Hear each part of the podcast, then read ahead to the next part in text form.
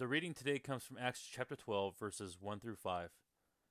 About that time, Herod the king laid violent hands on some who belonged to the church. He killed James, the brother of John, with a sword, and when he saw that it pleased the Jews, he proceeded to arrest Peter also. This was during the days of unleavened bread.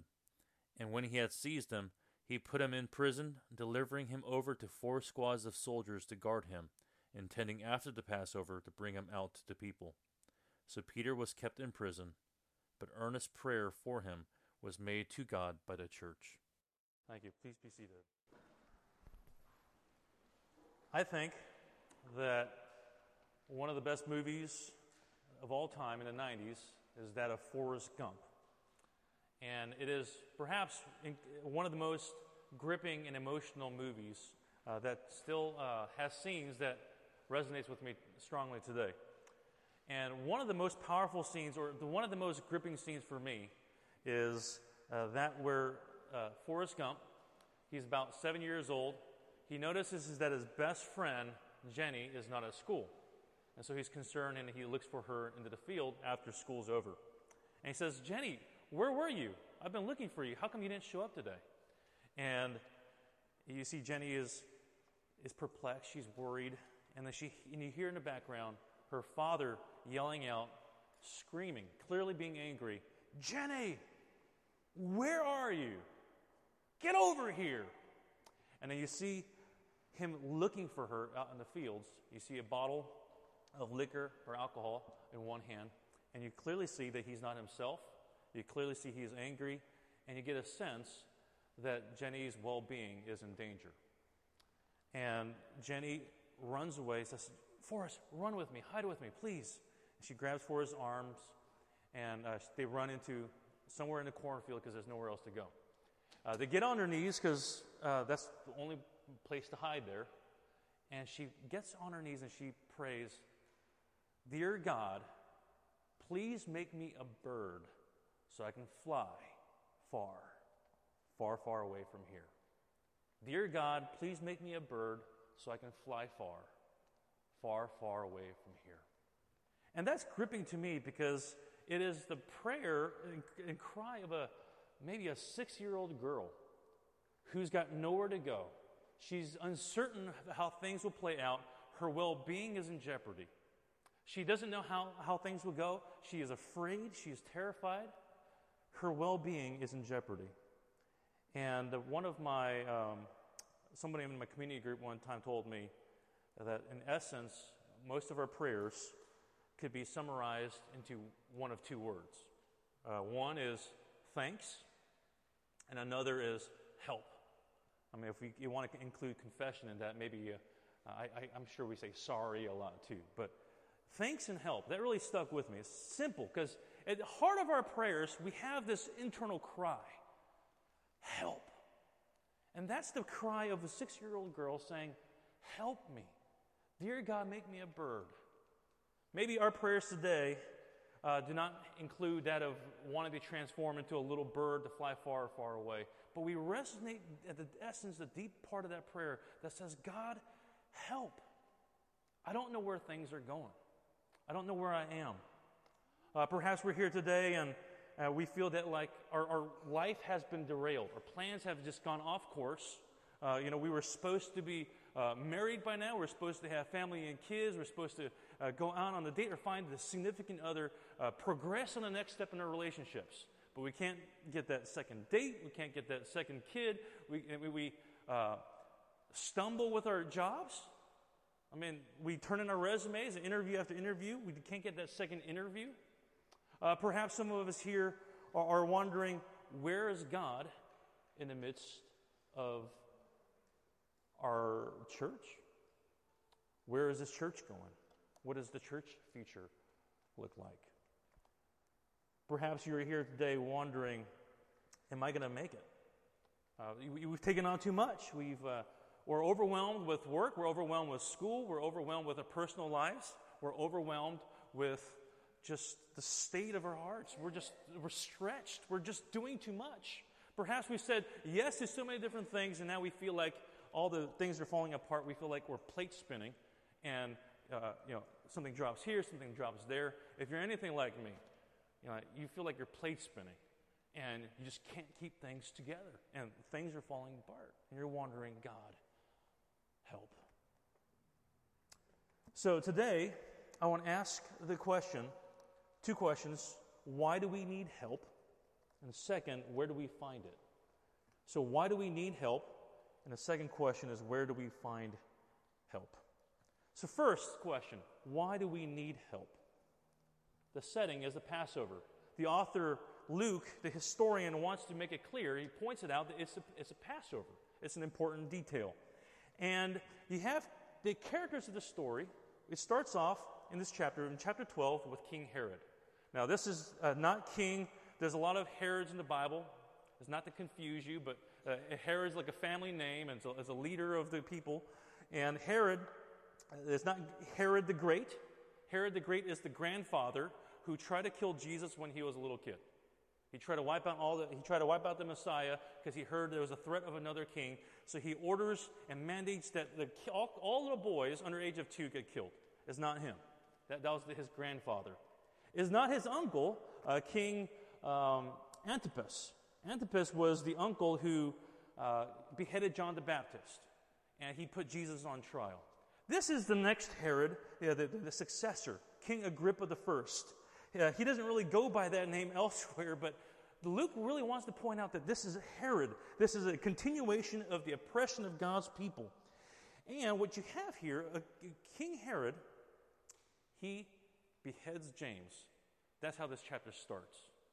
Our chapter begins with James, the son of Zebedee, son of thunder, one of the two brothers. If you remember James and John, they're always hanging out with Jesus. Those two and Peter comprised of the three amigos. Like you had the Transfiguration, or you had the Gethsemane, where uh, all the disciples were elsewhere, but Jesus only took three. It was Peter, James, and John. And James, one of the three amigos, one of the twins, is beheaded. And Herod is a politician. He loves getting the reviews. He's, he's looking for good political reviews, and whatever it takes to get those ratings up, he'll do. And so he saw that the Jews were very pleased with beheading James. And so what does he do next? He's like, I'm going to keep this going, and I'm going to hunt down Peter, and he does. Peter, Peter is the one that Jesus said, uh, through your proclamation that I am the Christ, I will build this church. Peter is the one who was the champion of the faith, the successor to, to keep the ball rolling, the, the champion, the, the big kahuna, the behemoth. And he, of all people, is caught up. He's captured. So you got Herod, who's oppressing the people of God. You have James, who has been caught and beheaded. And another leader, Peter, our main dude, is captured. And he's in chains.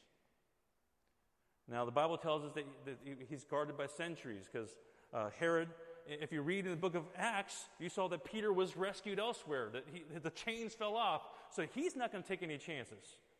And he's heard of weird things happening, so he's going to set down soldiers to guard him. Uh, four sets of four people, four sets of four guards. Sentries included, uh, so you would have Peter locked in chains. One arm was chained to another soldier on his right and the other soldier was chained to another soldier on his left. And so were, he was chained up, and you had another soldier in the front and another soldier in the back guarding the prison. And you had four sets of four soldiers guarding him at all times, taking short three hour shifts, making sure no one was going to doze off. We weren't going to take any chances. Trans- we're going to be fresh. We're going to be ready to guard because Peter is not going to escape. And this is the state of where the church finds itself. They find they're going, our leaders are taken. Who's next? What's going to happen with us? What's next for us? Where are we to go? What is the state of our church going to be? And we find that the only place they can find themselves is on their knees. They're praying. The Bible tells us they're praying earnestly. They're praying earnestly. God, help. Now, I wrote down, if you guys um, have ever done devotions and, and like going, what does this passage mean? Or, okay, that's good, that's factual information. uh, but I don't really know how it applies to me. I want to give you a, a little tip that I learned from uh, a program that some of us are going through called Wellspring uh, to kind of help you uh, bring the scriptures applying to how to real people, to real flesh and blood. It's not abstract, not academic. Okay, let me give you a little hint or a tip on how you can maybe either do your devotions. Uh, this is certainly how I prepare uh, for my sermons uh, so that God can speak to me. I asked, what Wellspring asks us is, what is the state of our hearts? What is the state of the heart of the church? Okay? So, the heart isn't just, how am I feeling? It, the heart in the Bible comprises of, like, uh, Uh, if you think of four chambers of the heart, uh, the heart is not just of the mind, but when the Bible talks about love the Lord God with your heart, or your heart, or my heart, I love God with my heart, it's talking not just the feelings, but uh, what I'm thinking, what I'm, what I'm feeling, my emotions, also our volitional aspect, what I'm desiring, and what I'm choosing. It's, it's, it's our hearts are complex. So when, when people say hearts, it's not just meaning emotions, it's comprised of all those things. So I ask myself, what is the church thinking?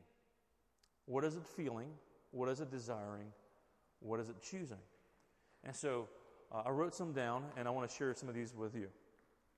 What is the church thinking? Our leaders are falling one by one. People are after us. Our good friend got beheaded, and another friend of ours is captured and almost certainly shares the same fate. We're being hunted one by one. We are in danger.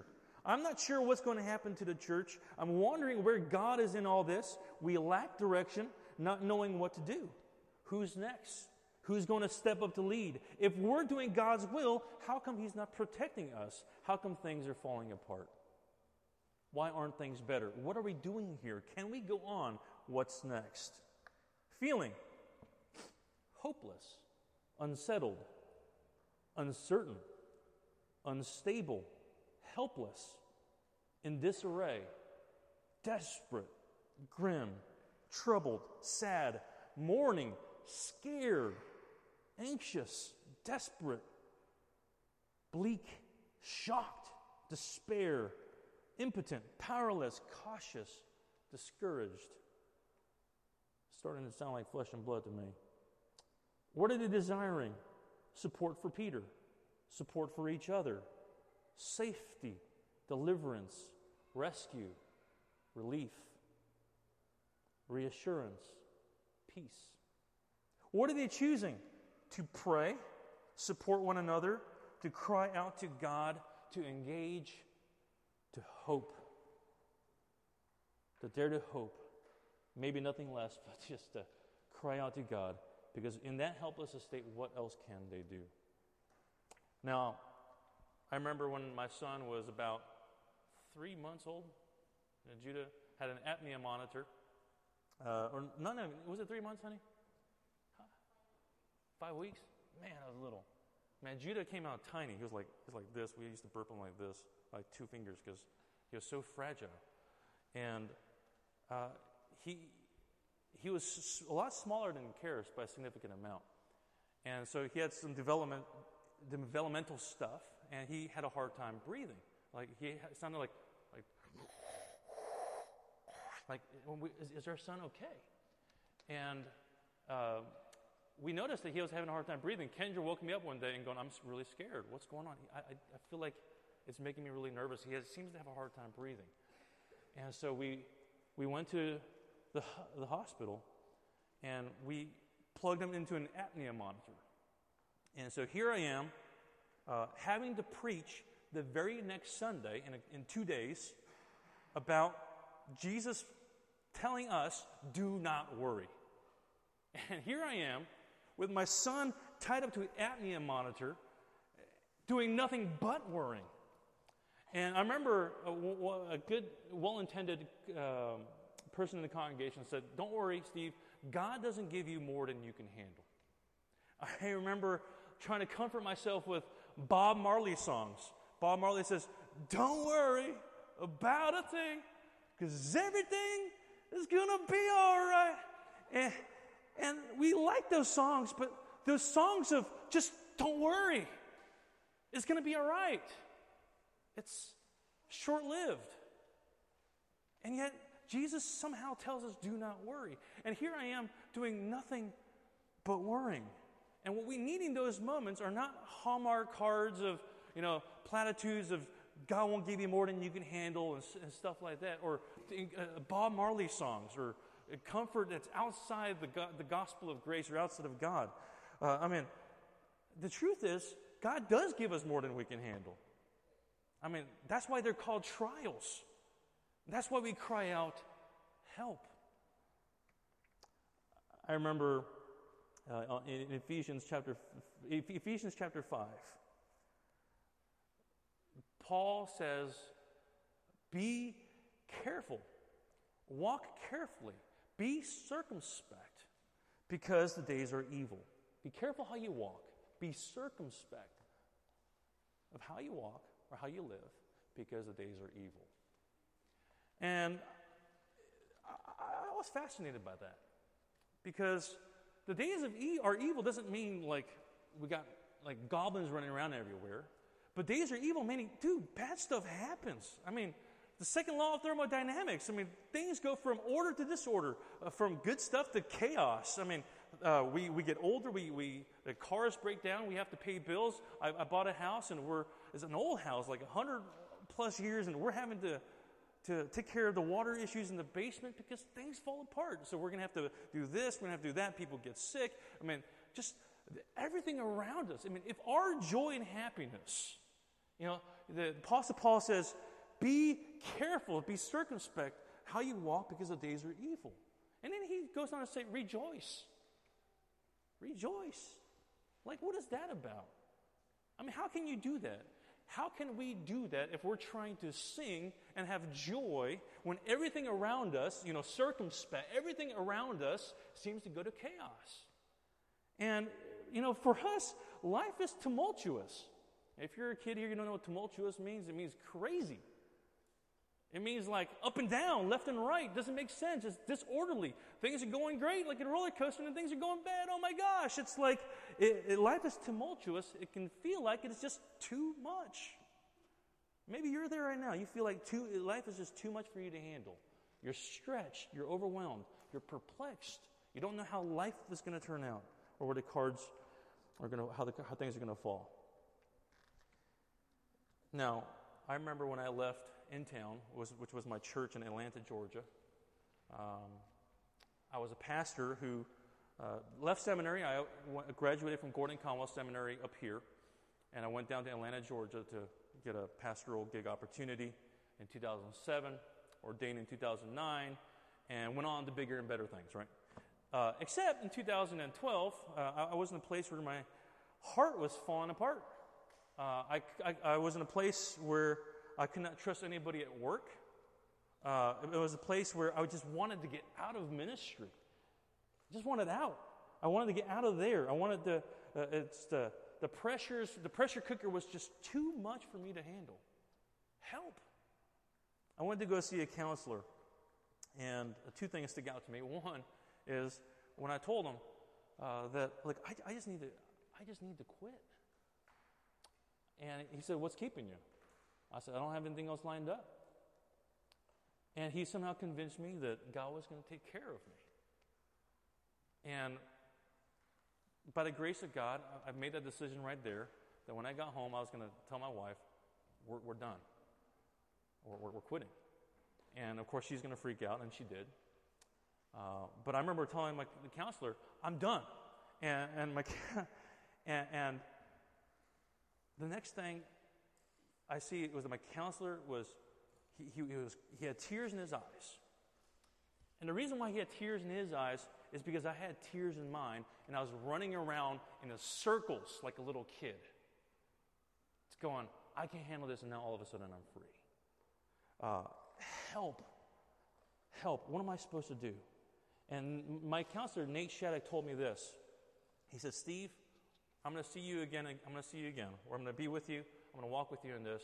But I want you to know one thing. Right now, the one thing you lack is solidarity. Solidarity. And I said, What's that?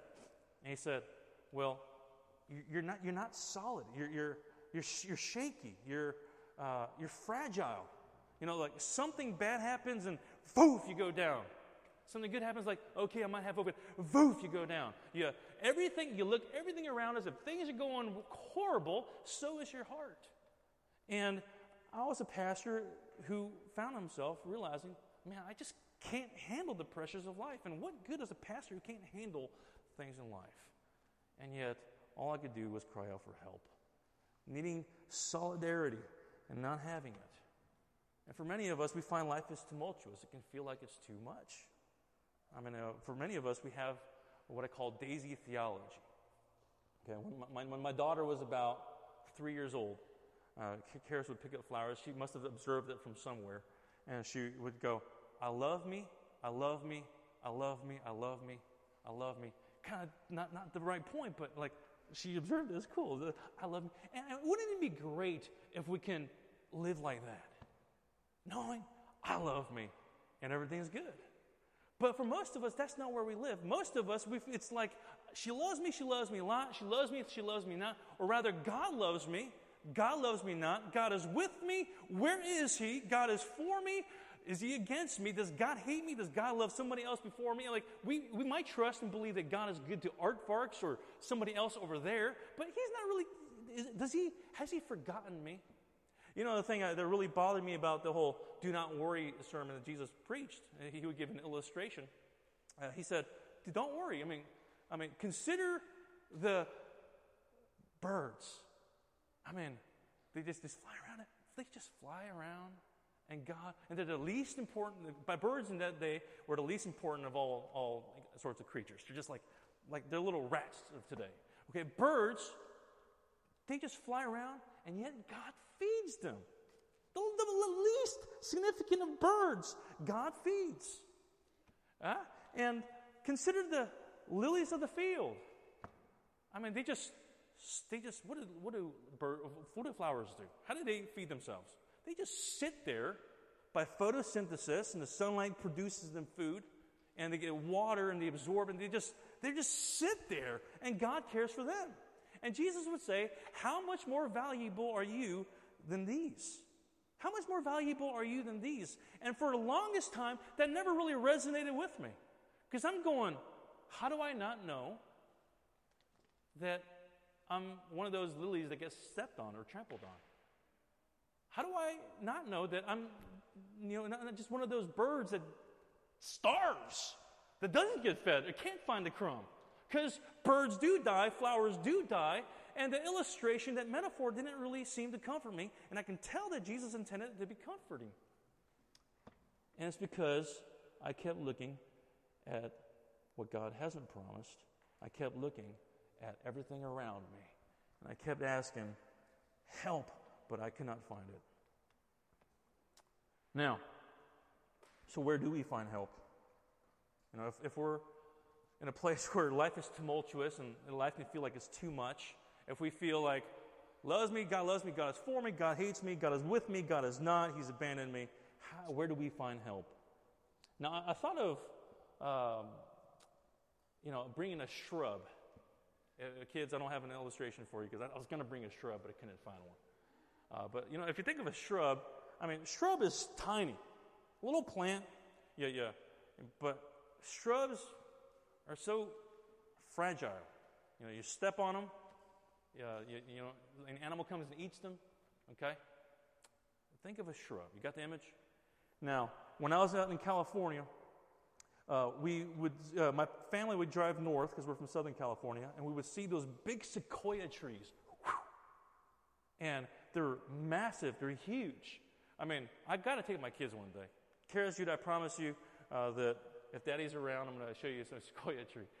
Sequoia trees are massive. They're so big and so large that there's like a, they actually carved a driveway or, or a passageway so the cars can drive through it.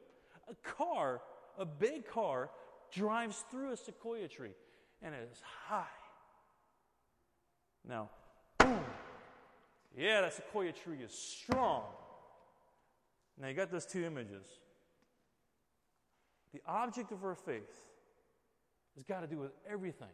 Because when I see the, the passage here, uh, Luke does not focus on on our issues. He doesn't just focus on everything around us. You know, he, he focuses on how great our God is. So when we get together for community group and we share all this stuff about, you know, what's all their struggles or all the things that are going wrong, let's not forget to point each other to what we really need, which is the strength and object of our faith, a God like the big sequoia tree who's got this, who's massive. And which object of faith do we hold on to? Now, notice the brevity of the issues. Okay? In verse 2, or Uh, first of all, yes, Herod's after them. The king laid violent hands on some who belonged to the church. He's after them, all right. Verse 2, he killed James, the brother of John, with a sword. One verse. That's it. Laconic, terse, pithy, succinct, very short. That's it. One verse. And then if you fast forward to verse 6, you got this whole thing about Peter's rescue and deliverance. I'm going to read that right now. Verse 6, if you can read with me verse 6. Now, when Herod was about to bring him out, on that very night, Peter was sleeping between two soldiers, bound with two chains, and sentries before the door were guarding the prison. And behold, an angel of the Lord stood next to him, and a light shone in the cell. He struck Peter on the side. It's like, dude, wake up. And he woke him, saying, Get up quickly. Or another translation, make haste. And the chains fell off his hands. And the angel said to him, Dress yourself and put on your sandals. It's like if you ever wake up a kid in the middle of the night, or uh, if you've ever had to take a morning trip to drive somewhere, you wake them up, you poke them, go, Dude, wake up. Karis, Judah, put your clothes on. It's like, here, brush your teeth. Like, uh, he, he's kind of dazed, he's kind of fully awake. Hey, dude, this is what you do. I mean, imagine how much Peter was up. Dress yourself and put your sandal, put on your sandals. And he did so. And he said to him, Wrap your cloak around you and follow me. And he went out and followed him. He did not know that what was being done by the angel was real, but thought he was seeing a vision. When they had passed the first and the second guard, they came to the iron gate leading into the city. It opened for them of its own accord, and they went out and went along one street. So they walked one street, and immediately the angel left him. When Peter came to himself, he said, Now I am sure that the Lord has sent his angel and rescued me from the hand of Herod and from all that the Jewish people were expecting. When he realized this, he went to the house of Mary, the mother of John, whose other name was Mark, where many were gathered together and were praying. And keep in mind, they're praying for Peter's Peter something. I don't know what they're praying for. Yeah, you know, if it was me, I'd probably be praying for God. He, he's a goner, but make his pain as make his death as painless as possible. Or, or maybe they were praying for his deliverance. Or maybe they were praying for his comfort. I mean, I don't know, but they were praying for Peter. And when he knocked at the door of the gateway, a servant girl named Rhoda came to answer. Recognizing Peter's voice, in her joy, she did not open the gate, but ran in and reported that Peter was standing at the gate. I mean, for Peter going, it's like, dude, I hear you. Come over here. And he, instead, she goes off in the other direction, going, guys, you won't believe what happened. They said to her, You are out of your mind. But she kept insisting that it was so. And they kept saying, It is his angel. I never really got that. I never really, it's hard to, it's like, it's not really Peter. It can't be him. It's his angel. We're, just, just, just take care of it. It's like, it's like, dude, wouldn't, if it was an angel, wouldn't it be as impressive as like, let's go check it out? But it's like, dude, it's, it's just his angel. But Peter continued knocking. Dude, where are you? They're coming after me. He's like, I just escaped. Let me in. And when they opened, they saw him and were amazed. They were amazed.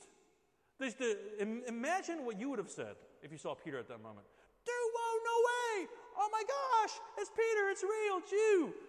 Poke him. It's you. It's not a ghost. It's not your angel. It's Peter. Oh my gosh.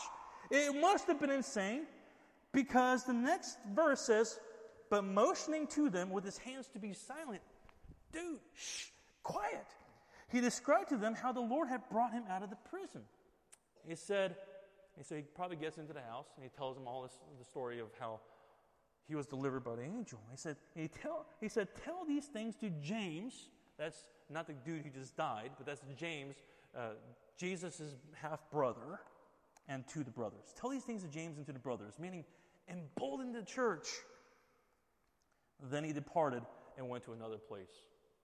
Why? I don't really know. Probably because it's like, I ain't sticking around here. It's like, they're after me.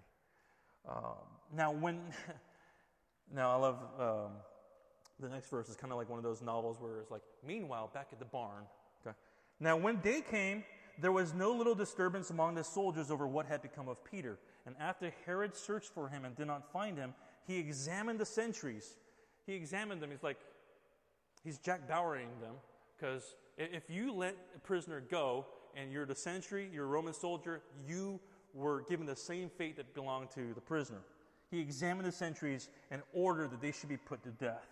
Then he went down from Judea to Caesarea and spent time there.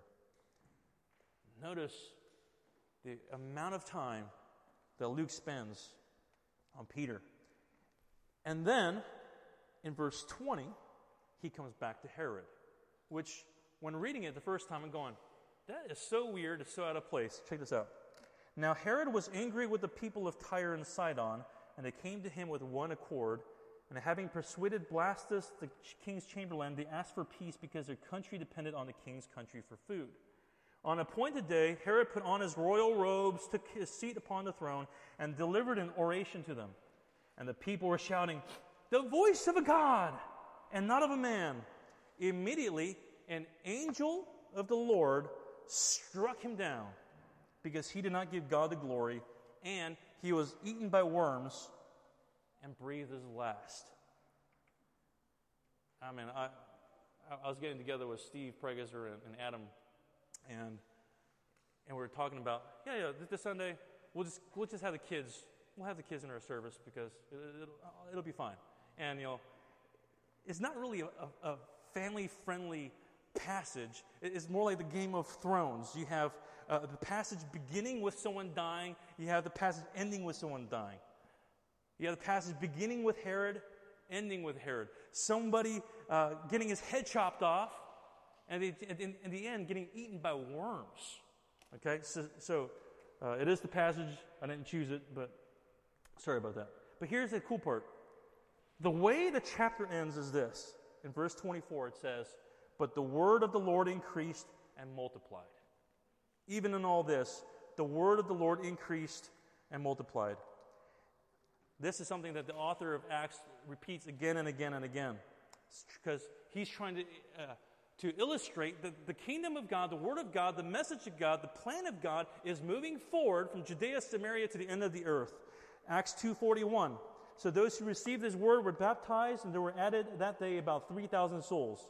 Acts 4 4. But many of those who had heard the word believed, and the number of them came to about 5,000. Acts 5:14. And more than ever, believers were added to the Lord, multitudes of both men and women. Acts 6 7. And the word of God continued to increase. The number of the disciples multiplied greatly in Jerusalem, and a great many of the priests became obedient to the faith. Acts 9 31. So the church throughout all Judea and Galilee and Samaria had peace and was being built up and walking in the fear of the Lord and the, in the comfort of the Holy Spirit, it multiplied. What the author of Acts is trying to show us, what God is trying to show us today, is that nothing can stand against you. God tells us, He says, I, I will always let you know how the story ends. I will never leave you questioning how things finish. God's plan always includes our good and can never be thrown off course. God's plan always includes our good and can never be thrown off course. Now, the passage here is clear, clearly, in my mind, making a couple juxtapositions. Now, juxtapose means, you know, put side to side, okay? So he's making, he's putting side to side something for you to see. Something, he's making a comparison. The first juxtaposition, first comparison, is that of Herod and Peter. Herod and Peter. Uh, now, uh, it's interesting, the passage is um, it, it, it, takes place during Passover. And that is not by accident that Luke includes that detail. Because the many words, many phrases, many words go back to, he's echoing back to the Exodus. He's echoing back to the Exodus where they had a Passover meal. And he, he uses the word patasso. Patasso. Patasso is the word for strike. Okay? It means to cut, kill, slay, uh, to, you know, like um, when John's head was beheaded, he was patassoed. Okay? When, when Peter cut off the Malchus, the, the soldier's ear, he was patassoed. So it's a strong word. Interestingly enough, uh, it says here in describing Peter, the angel of the Lord patassoed him. He hit him on the side. He patassoed him. He struck him on the side. Okay? And that's a very strong word to describe just, dude, wake up. But that's the word he uses. He uses the same word patasso, strike, to describe Herod. Uh, he says of Herod, uh, because he gave God not the glory, but himself, uh, he's going to eat by worms. So he, he's going to, God, the angel of the Lord patassoed him. So you got the angel of the Lord doing a patasso or a striking of Peter, and a patasso, a striking of Herod. And you have, it's during the Passover, uh, when Peter is delivered by the angel, the, uh, the word used, when the angel's first command is, make haste. That's, again, echoing back to the Exodus when God tells the people, leave, make haste, get out of here quickly. Now, with that set up, I want you to notice this Exodus 12, 21, 23. Now, there's a distinction, a differentiation where God strikes one to deliver Peter and strikes one to, to uh, punish Herod. And going back to Exodus 12, 21, 23. Then Moses called all the elders of Israel and said to them, Go and select lambs for yourselves according to your clans, and kill the Passover lamb. Take a bunch of hyssop and dip it in the blood that is in the basin, and touch the lintel and the two doorposts with the door, well, sorry, with the blood that is in the basin. None of you shall go out of the door of his house until the morning, for the Lord will pass through to strike, to patasso the Egyptians, and when he sees the blood on the lintel and on the two doorposts, the Lord will pass over the door and will not allow the destroyer, this destroyer to enter your house to strike or to patasso you.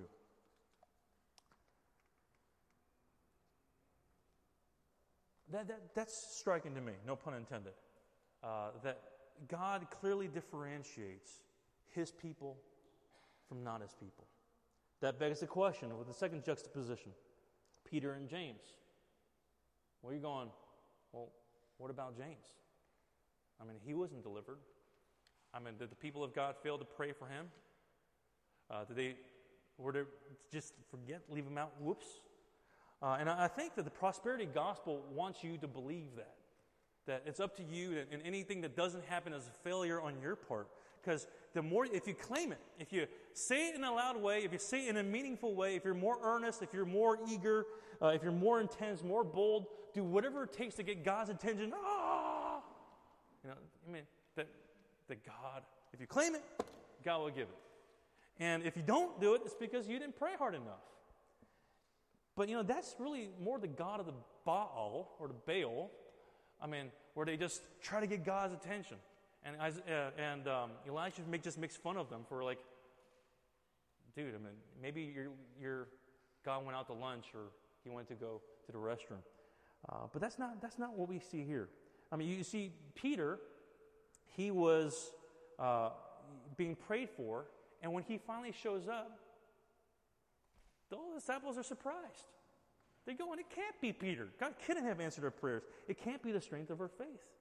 And so the people who are dead, I mean, these heavyweights of the faith, these spiritual leaders, dead at such, an early age, dead in their prime, with so much potential, and one of them is delivered and the other isn't. I don't know. I mean, I, I just think this, this passage shows us that God is not a formula, He is sovereign, and with His good purposes, He will do everything to move His plan forward. God's plan always includes our good and can never be thrown off. Let me read you the Heidelberg Catechism. If you've memorized this, great, wonderful. I hope it's an encouragement to you. But the very first question is what is our only comfort in life and death? That I am not my own, but belong body and soul in life and death to my faithful Savior, Jesus Christ. He has fully paid for all my sins with his precious blood and has set me free from the tyranny of the devil he also watches over me in such a way that not a hair can fall from my head without the will of my Father in heaven. In fact, all things must work together for my salvation because I belong to him. Christ, by his Holy Spirit, assures me of eternal life and makes me wholeheartedly willing and ready from now on to live for him. J.I. Packer, in Knowing God, says this God's end in all things is his own glory, that he should be manifested, known, admired, adored. This statement is true, but it is, it is incomplete. It needs to be balanced by a recognition that through setting his love on men, God has voluntarily bound up his own final happiness with theirs.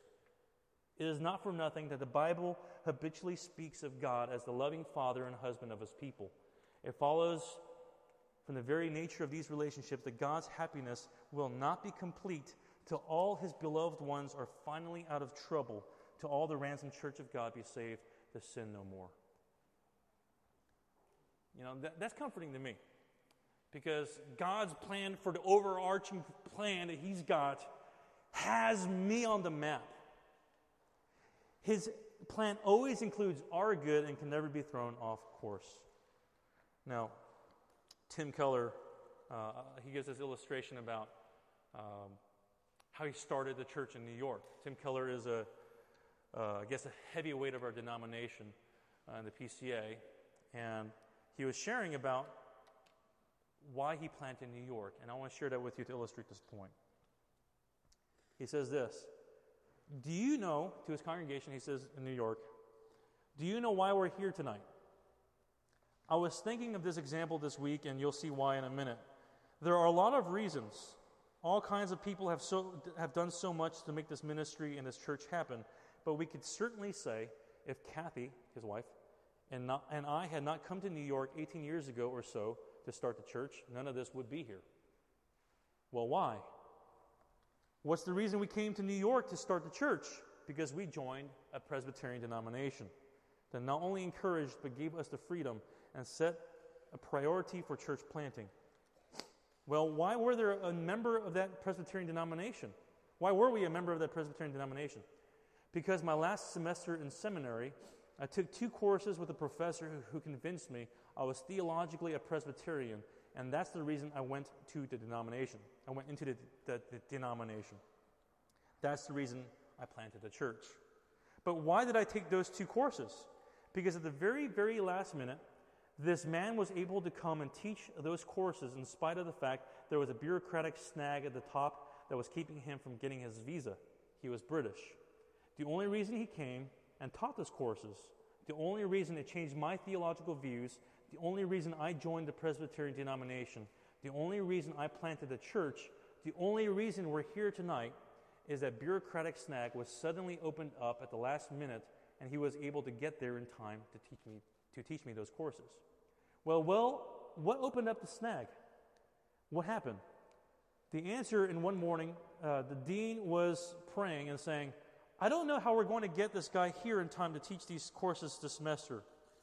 His prayer partner was a young man who was a student in my seminary at the time, and he also happened to be one of the sons of the sitting president of the United States at the time, who is Gerald Ford. When he asked the dean what he was praying about, and the dean told him, he says, Well, you know, I have a name you could talk to that might get you through the bureaucratic snag. And it did, it worked.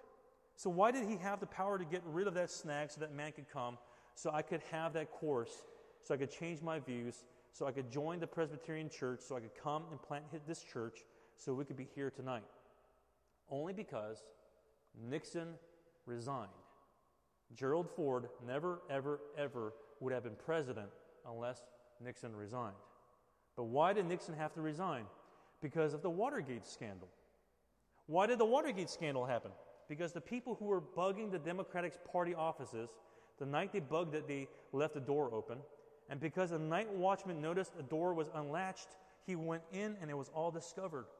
If that door had just been closed two more inches, we wouldn't be here tonight. Everything would have been changed. I have a question. Do you think that happened by accident that the guy kept the door open instead of closing it? All he had to do was pull it or turn around and say, Is that door closed? He didn't. Do you think that happened by accident? Of course, if Ray Bradbury is right, and he's right, if that didn't happen by accident, nothing happens by accident. All things work together for good to those who love God and are called according to his purpose. Even Watergate happened for you. God's plan always includes our good and can never be thrown off course. I'll end with this. When I left uh, Atlanta, uh, the church, I resigned. I had no job lined up, didn't know where I was going. And I mean, I didn't have a job, and I had kids that weren't even one yet. And I'm begging, asking God, help. What am I to do? And eventually, I worked at Starbucks for a couple months to, to get insurance, uh, and eventually was able to find a job, uh, luckily, uh, through my church connections, uh, to uh, Ron Washburn, the vice president. Um, I actually confirmed this kid in my congregation. He was part of the youth group, and he got me this job as a nurse recruiter. And as a nurse recruiter in Atlanta, Georgia, I was beginning with a $30,000 base, uh, which could not pay for anything. and here I am trying to figure this life out, uh, trying to make commissions. And each, I mean, it, took, it was a long runway before I made anything. And every single prayer, every single placement was accompanied with a prayer. Every single conversation with a nurse is like, God, please, please, please let this be the one. God, please feed my kids. Please feed my family. I don't know where I'm going to be. I thought I was going to be in church in, a, in another month. Uh, and, and, instead, I, I, was a nurse recruiter for years and, and still am today. And, and, I was praying, God, please feed my kids. And it was a long, long runaway, like zero success uh, to get anywhere. And you know, I, I, thought about that. Like, I, I, call that one of my desert experiences with Kendra. That was really tough times. It took a long while for us to get back into ministry. Uh, Logan and I, uh, actually, Kendra and I met Melissa and Logan at the airport, uh, of all places. Uh, and we rem- remembered them from seminary. And we said, What are you up to? Oh, cool. Oh, what are you up to? Well, I'm kind of in between call and I'm going through church planting assessment, yada, yada. This was in 2013. Uh, and um, you know, Logan gives me a business card and goes, Let, us stay in touch. We always have opportunities here in Boston. And so I did. And we visited Boston uh, years later, and we, we were like, okay, this is what we're looking for. We're looking for something that's post Christian, modern, uh, postmodern, urban, uh, multi ethnic, a uh, place with uh, um, you know, mentorship, a place where we can you know, be involved in church planting, whatever that looks like. Um, but I'll tell you that, that, that was years. I mean, we left in 2013. Uh, we came back just a couple years ago. Uh, and all my plans were derailed. But in the midst of that, every single placement, uh, God was showing and teaching me who is it, Steve, that puts clothes on your kids' backs? Like, like if God gave me immediate success, I wouldn't have learned that. I mean, God is not primarily interested in, in me being a success or, or me just uh, being able to live life and make life work without Him. God is primarily interested in working all things for good that is making me more like Christ, uh, making uh, me more effective to do His work in ministry, and He tells us how the story ends. And there's comfort in that. I pray it'll comfort you. And um, I'll ask one last question is this How can we know? that in the midst of our cries for help that we are being heard? How can we know in the midst of our struggles or concerns or not knowing how it's going to play out, not knowing where my next paycheck is going to come from, not knowing if the health of my kids is going to get better, not knowing where we're going to get insurance, not knowing where our church is going to look like in a week, two weeks, or three weeks, or, or a year, or, or, six months, or whatever? How do we know where we're going to be? Uh, I mean, if, if maybe you're here going, where am I going to be? Why am I even here in Boston? I mean, this is supposed to be a stopgap. I mean, uh, I'm not where I'm supposed to be. How do we know that God is for us, is with us, that we don't have to worry? That God is with us today? The Lord Jesus, on the night he was betrayed, took bread. And when he had given thanks, he broke it.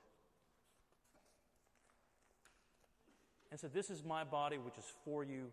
Do this in remembrance of me. For whenever you eat this bread, or in the same way he took the cup, saying, This cup is a new covenant in my blood. Do this whenever you drink it in remembrance of me. For whenever you eat this bread and drink this cup, you proclaim the Lord's death until he comes. Little flock, how much more valuable are you than these? If you are here today, I want to invite you, uh, if you have thrown yourself with him, and it's only because he has thrown himself with you. If you have called him, if you have reached out to Jesus, it's because he first reached out to you. And if you're here and you did not know Jesus, I want to ask that you, the, for your courage and the faith to make that next step today. And the Bible tells us if you do, and if you have done so, it's only because Jesus granted the faith for you to do so. And that is the gift, the bewildering gift that we have nothing to boast about. But these elements, this bread and this cup, they point to the life that Jesus lived, the life that satisfied the righteous requirements of God. These elements here in my hand today, they point us to the death that Jesus died, the sin that he had to pay for, all our sins, past, present, and future. All of it. Jesus himself was struck down, he was patassoed so that we would be free, that we would know ultimately that we are loved, that we cannot be any more loved, cannot be any more esteemed, cannot be any more embraced than right now. And if you're here today, maybe you've, you've really blown it this week or even this morning, and uh, maybe you yelled at your kids this morning. I want you to, by faith, reach into the gospel and know you are forgiven today. If uh, Patrick can come on up, and uh, I want to say the Lord's table together. Uh, Therefore, we proclaim the mystery of the faith. Christ has died, Christ is risen, Christ will come again. Christ, our Passover, was sanctified for us at Calvary. Therefore, let us keep the feast, the gifts of God for the people of God. Take them in remembrance that Christ died for you and feed on him in your hearts by faith and with thanksgiving.